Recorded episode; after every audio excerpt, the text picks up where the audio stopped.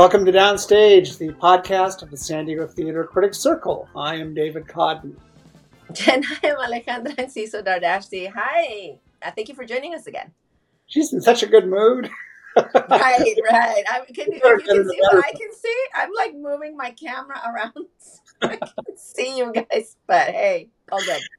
Well, we're, we're both in a good mood because we have a, a guest that we've been looking forward to having on. She is uh, the recently appointed uh, executive artistic director of Moxie Theater, and that's Desiree Clarke Miller. Good morning, Desiree. Good morning. Thank you. Happy to be here.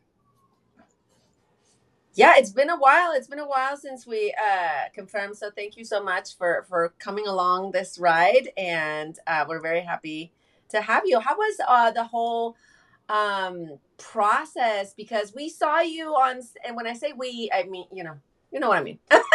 we saw you on stage and then it was kind of like a little hiatus and then the announcement. How how was all that?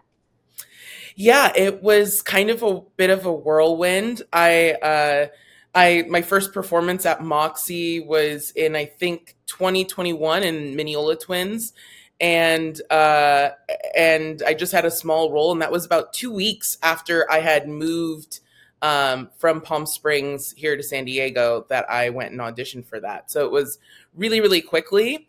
Um, and then I kind of bopped around to a bunch of different theaters. I was a teaching artist over at the Globe and the Playhouse, um, and uh, for Catherine Hannah Schrock's company, Imagine uh, was working up at NVA, and then I got a directing opportunity at Moxie for Mother of the Maid, which kind of started this really interesting snowball of directing shows and working kind of a lot more.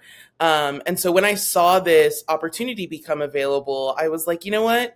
I don't know if it's the right time, but I'm just going to go for it and I did, and then here I am now. So uh, it was a pretty smooth transition. I think uh, Jen Thorn just really uh, planned really well for this. So our I was directing the Chronicles of Kalki at Moxie. I was planning a, a wedding and getting married, um, and I was.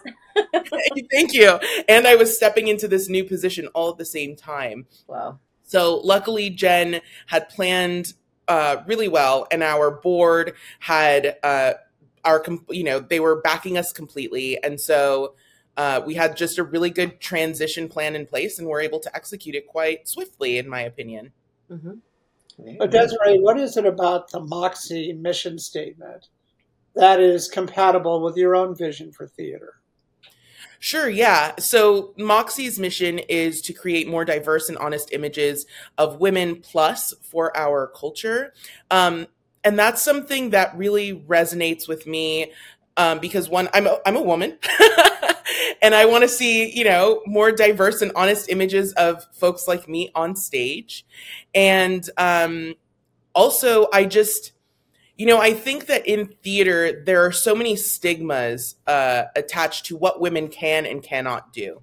For myself, I had always assumed that if I had chosen a life in the entertainment industry, I was therefore foregoing having a family.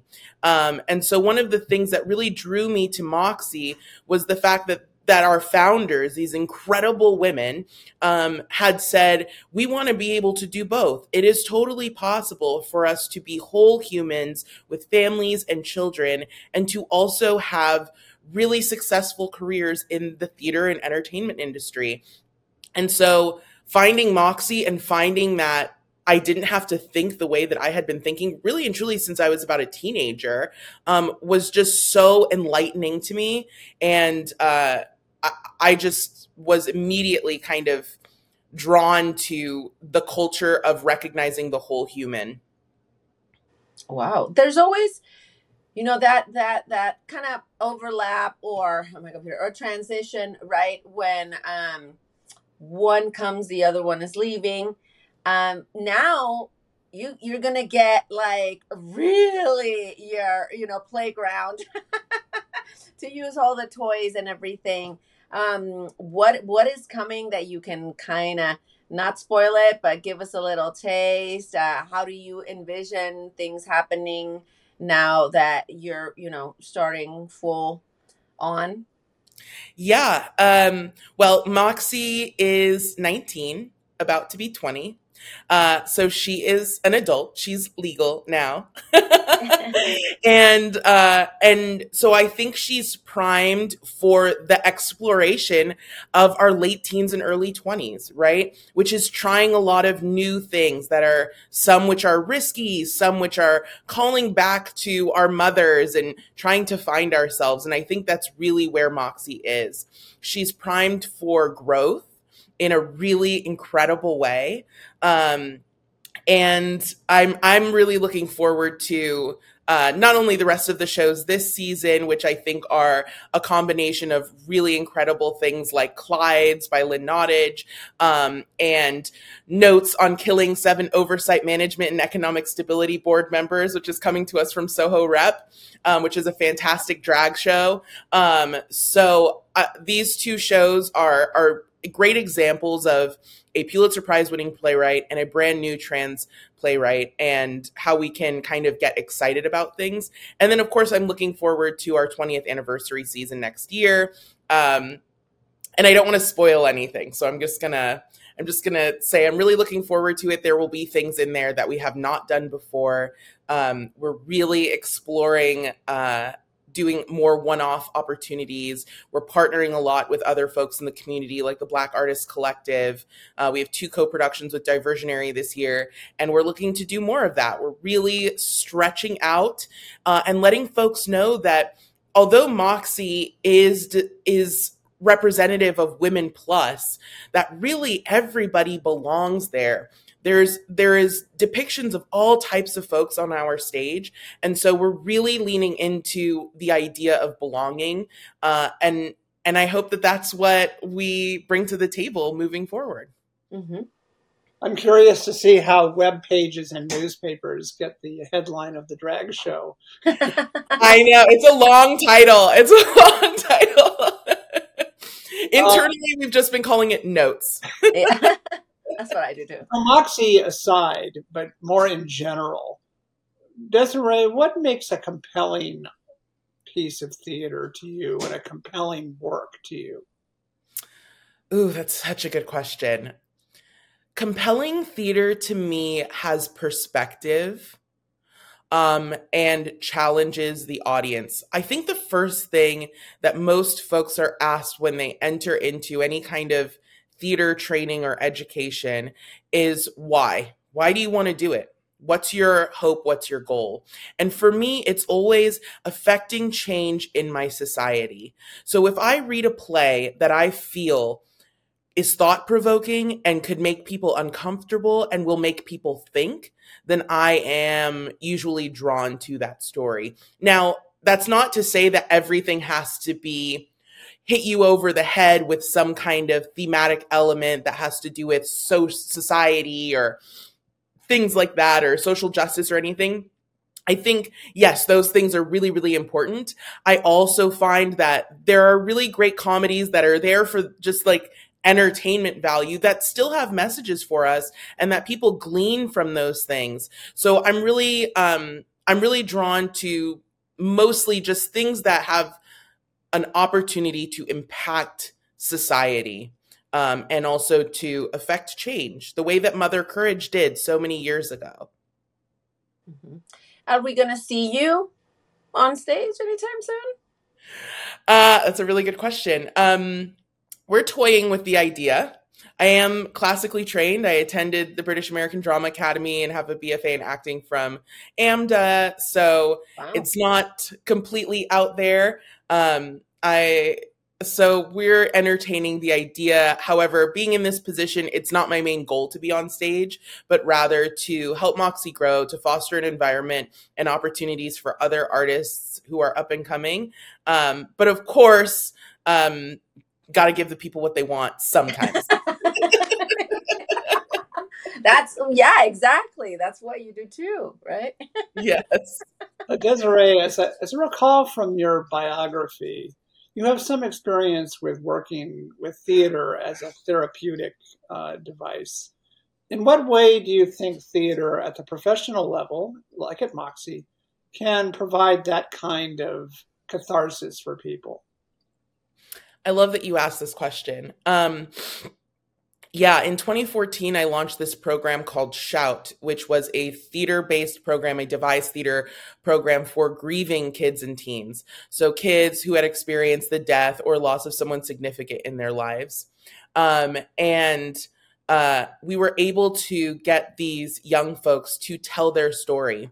Um, so, to answer your question, theater as an art form is inherently safe because folks come to the theater assuming that what they're seeing is fiction.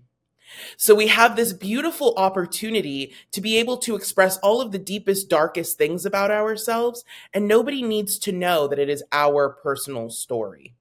Um, so this is how theater to me can function as a healthy coping mechanism for people going through difficult situations. You can write down what you're feeling. You can use someone else's words to express what you're feeling. And you can do it in front of a stage as loud and as proud as you want. And nobody needs to know that it's your real experience. All they're going to do is celebrate the fact that they think it's incredible storytelling.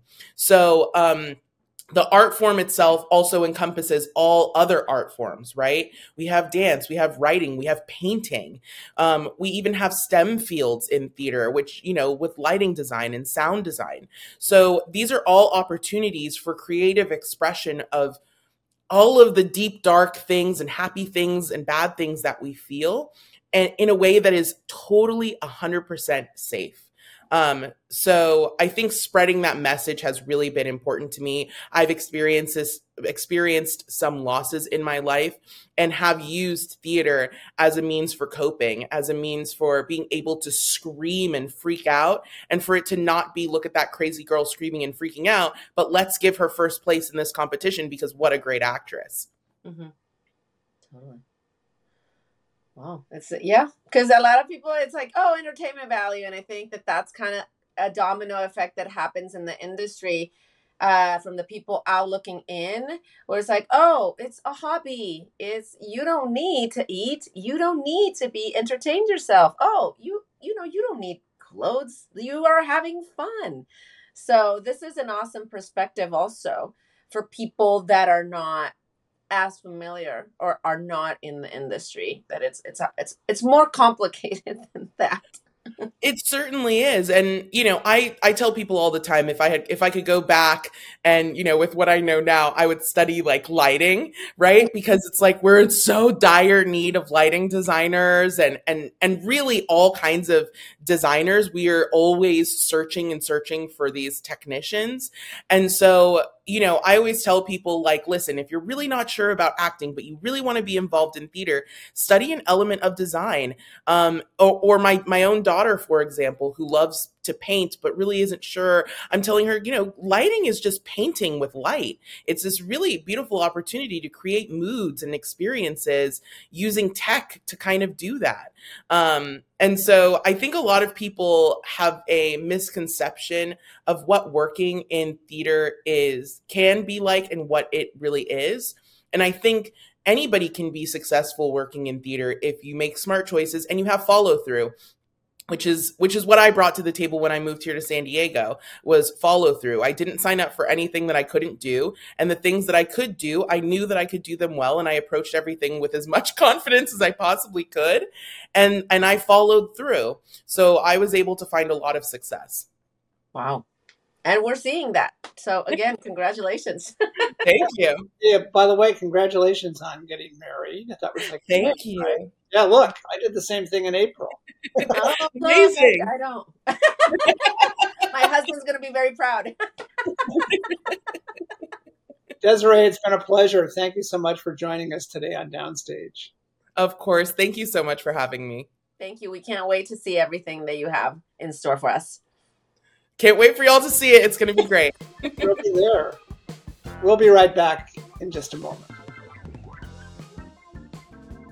Well, it's trivia time, and today's first question is What actor has won the most Tony Awards? Answer at the end of the show. But David, did you know that this commercial break is available for sponsorship? I did not know that. Well, there you go. So if any of our listeners would like to feature their company and or products, they can send us an email at info at sdcriticcircle.org with the subject line advertising in downstage. And we'll take it from there. Welcome back, everybody. Uh, Alejandra, we heard Desiree talking about uh, the different aspects of theater where more and more people are needed, like lighting and sound and uh, all these special effects that go into theater and so forth.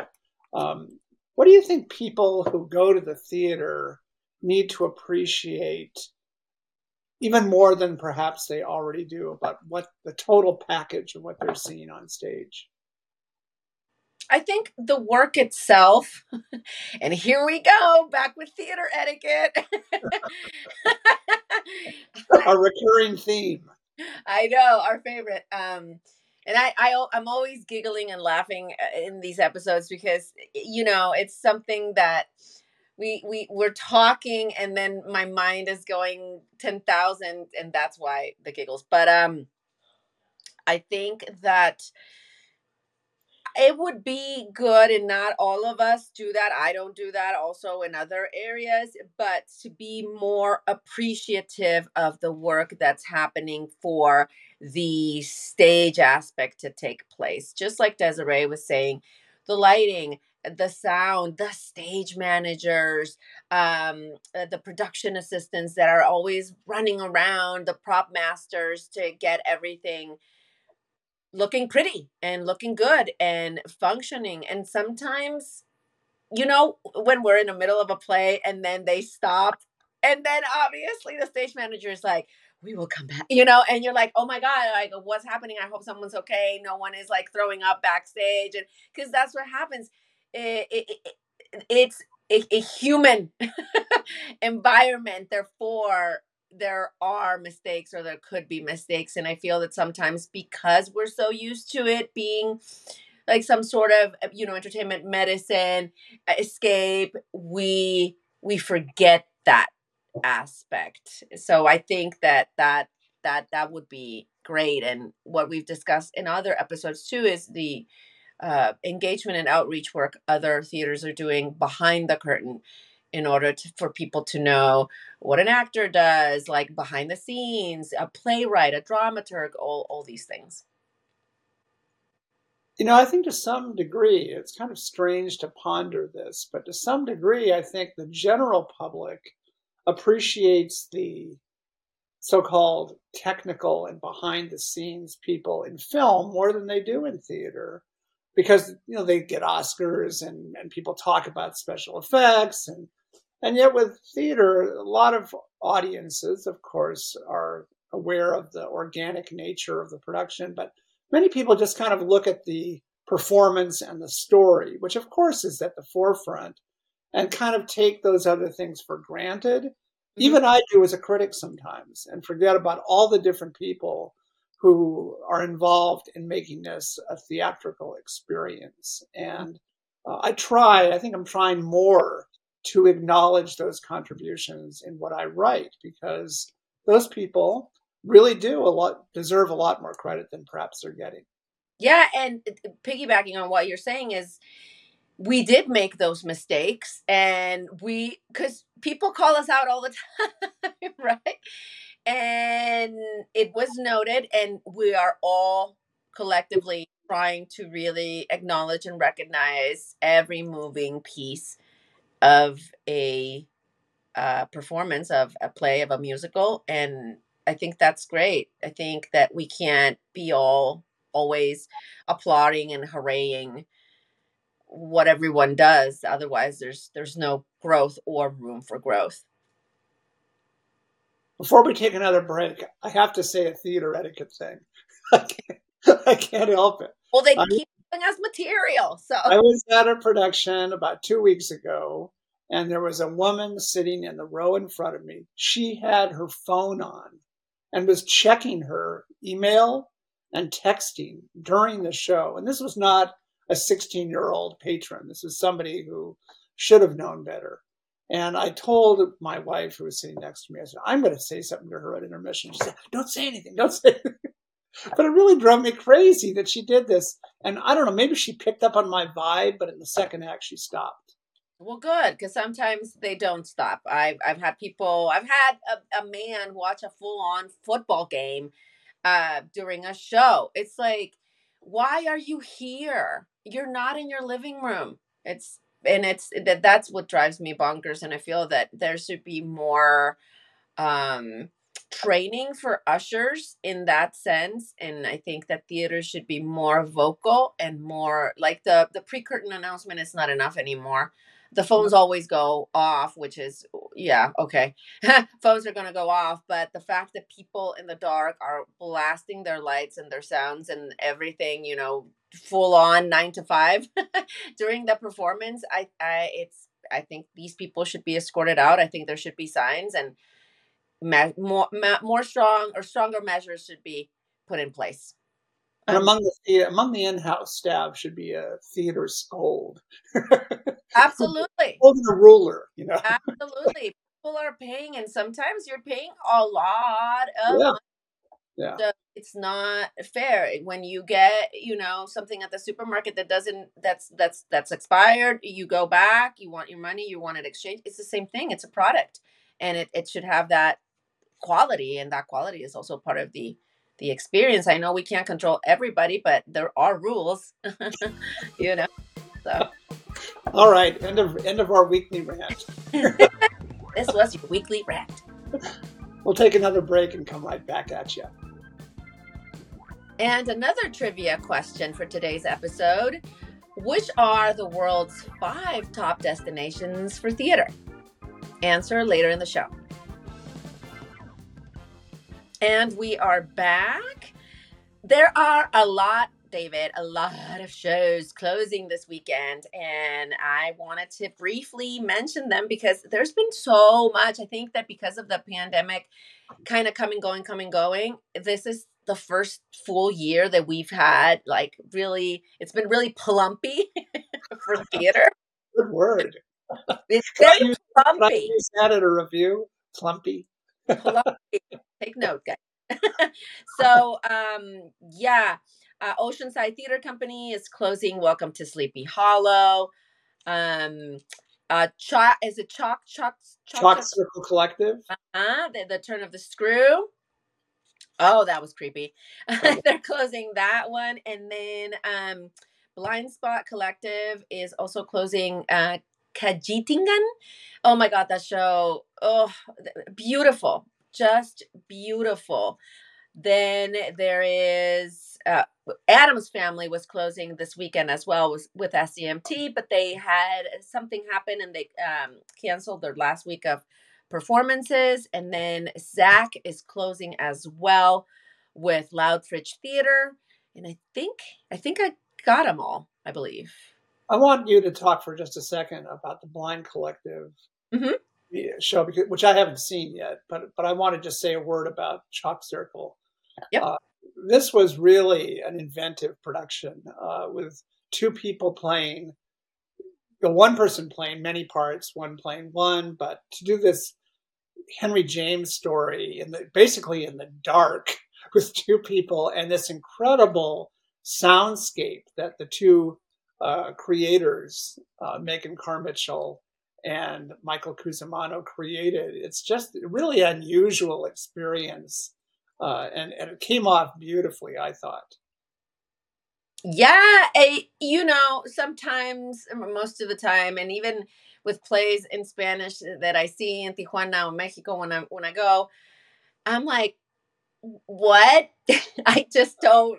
Sometimes it it surpasses me, and with this, I know that collectively, many of us were like, what happened? But it was it was just so full of energy and stimulation. It was a very stimulating show.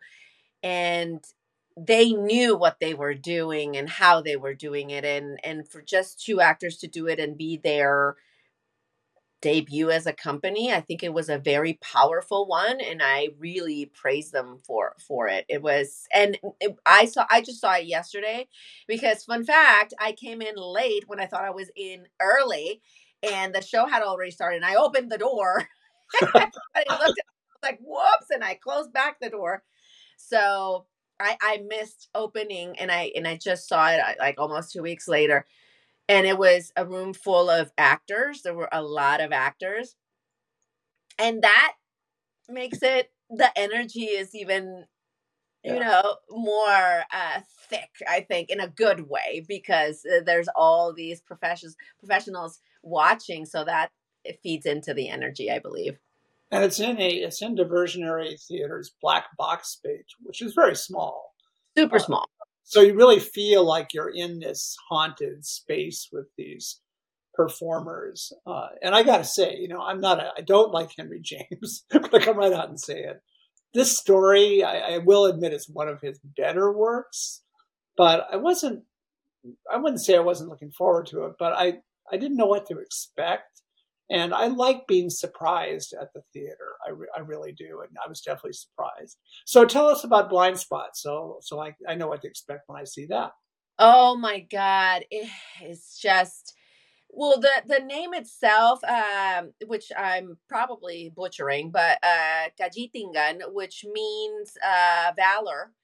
And it's about the Filipino soldiers that fought with the US against Japan and it's but the whole it the the story tells you like it's it's it's through a dissertation this this was inspired on a dissertation of 83 interviews with these veteranos they call them um and like i mentioned in my review i I have affinity with Filipinos. You know, we're like long lost siblings or half siblings. We were conquered by the same people. We share share words. You know, our currency is named the same. So, um, it was beautifully done, co- combining dance, a lot of Tagalog, and uh, it's Pangasinan, which is a, another language uh, spoken in the Philippines, and I didn't have an issue with it. I mean, I don't speak Tagalog, but it was so beautiful. And again, in the room, I am a person that I'm always, I've always been that way since I was a little girl. And that's why I went into theater too. I love seeing people see theater, their reactions, how they laugh, and just looking at um, a lot of uh, Filipino audience members understand, laugh at the puns then you enjoy it uh, that way. I, I wasn't like, I don't understand. No, not at all. And they had dance, and it was so intense, but tender and beautiful at the same time. It was very moving. It's a hard subject matter because it's uh, how these veterans have not been recognized as veterans and they didn't have rights um, in the United States when they fought for the country. So so it's it's complex. It, it I can I can see it being also a little bit controversial, but it's it's it's memory as well, and it educates us too with things that that that happened a million years ago and and still have not been fully resolved. And it was speaking of spaces, it was in a new performance space at the Museum of Contemporary Art in downtown San Diego, which is also kind of like a a black box, but a, a with really high ceilings. So I feel that there needs to be some adjustments with the audio because it kind of get gets lost in the in the echo. But I mean, it was their first show there, and uh, I think it was fantastic. And they're um, they're also closing, and it's been sold out. But I think that if people walk in, you know, there's always cancellations, people that drop out. So I would recommend them going. Either that or uh, Alejandra will hook you up with tickets. Just to... I'll try to hook you up. I try. so our theater season, like most around the country, is kind of winding down now as we're almost at November. Uh, and in about a month, most theater is is either dark or relegated to um, you know holiday oriented fare. But we're, we're fortunate here in San Diego that we've got some pretty high profile uh, productions coming up probably the highest profile is La Jolla Playhouse is uh, going to present a, a, theatrical version of Babbitt, the Sinclair Lewis uh, novel, with Matthew Broderick uh, and Anna Chlumsky in the lead roles. And um, I, I, know from what I've heard, that this has Broadway aspirations, and the Playhouse is the um, is the foreground for that uh, aspiration. So I'm curious to see what this. This is a novel that I actually do like a lot. I haven't read it in a long time, but I've never seen Matthew Broderick on stage either, and he has he's got good stage credits as well as film and, and television. So I'm looking forward to this. Mm-hmm. And it, it, I mean, it has a look and feel of, of a Broadway or a show going to Broadway, and it hasn't even started, and it's already been extended. so, That's always a good sign. Exactly. A show that has been done, you know, many, many, many, many times by the great Tennessee Williams, The Glass Menagerie, um, and it's been here, you know, I would say a fair amount of times, but not in a while. Diversionary Theater is doing a production of this with Shauna Ride uh, in the lead uh, as Amanda Wingfield, um, and I think it's uh, Luke Jacob is playing the gentleman caller. That uh, it's a great play. I never get tired. right? Yeah, he, we saw him in a Web last, I believe. Um, I I think it's a great cast. I'm excited. I'm excited. Yeah, I think the last time I saw it, I think Cygnet did it, but that was a while ago. So mm-hmm. I'm up for another glass. I'm up for another glass menagerie. We should we should say something about uh, what Moxie uh, Desiree uh, Clarke Miller's uh, Miller Clarke's who is it Miller Clarke or Clarke Miller? Clarke Miller. I'm sorry, Desiree. Uh, I know because I just did a piece on this, an advanced piece on this play Man and Moon, uh-huh. um, uh-huh. which uh, is an unusual story that takes place in uh, a cancer ward, actually. Uh, and these two unlikely characters, one of whom is a child, come together, and it has a strong uh, ast- astronomy angle to it, which appeals to me because when I was a kid, I was really into astronomy, and I'm curious to see the way that you know that is interwoven with this idea of not only um, you know a serious illness, but the lead character who was transitioning at the time, uh, and all, all these pieces come together in what seems to me a very daunting mm-hmm. project but the, I, I, spoke with the playwright. I'm sorry I don't have her name in front of me, but their name, excuse me, in front of me. But I think this is going to be a potentially really provocative show. Yeah, it seems that way, and and again, it's a. Eh, you can see also the the the the handling handing of the you know of the of the charge yeah and and that that transition and it's it's also very cool to see and and Cygnet it opens their show as well this weekend. Right. Yeah, that's right. The Little Fellow, which is by Kate Hamill. I think she's a great playwright. Uh, and our friend uh, Keiko Green is starring in that, who we had on the show, I don't know, a few episodes ago. Exactly. You can go listen to that if you haven't. um, yeah, and um, is, is anything else? Yeah, I, I I know it's a holiday show, but it starts early. I think it starts on November 8th. The Grinch is coming back to the Globe. Every year I say I'm not going to go to the Grinch again, and somehow, some way, I end up going to the Grinch again. I don't know that I will this year, but I just said I always do. So, uh, for those of you, anybody who has never seen Dr. Seuss, How the Grinch Stole Christmas, especially if you have kids to take, uh, it's it's a great show for that. It's fun. It's short. It's uh, short. it, yeah, that's the best thing for adults. It is short, and frankly, you know, for adults, every moment the Grinch is on stage is very entertaining. The rest of it gets a little sugary sweet. Uh, for my some people like sometimes I have a friend she could go and see it. At, uh, you know, a many times it's each year. I'm like, okay, girl, you know, talk to you. out of kids. I mean, we are our nieces and nephews have all you know seen it, and our friends' kids have seen it. So I don't I don't know that we're going to make it this year. But uh, again, if you haven't seen it, yeah, seen it in a while, go see the Grinch. And it always each uh, actor that brings you know a different flair to the Grinch is always good to see and, and compare. Um, and speaking of the Globe, they're doing their Globe for All tour um, as well, which is bringing Shakespeare to the communities. And they're doing a 65, David, 65 minute, no intermission version of the Comedy of Errors uh, based in the Jersey Shore.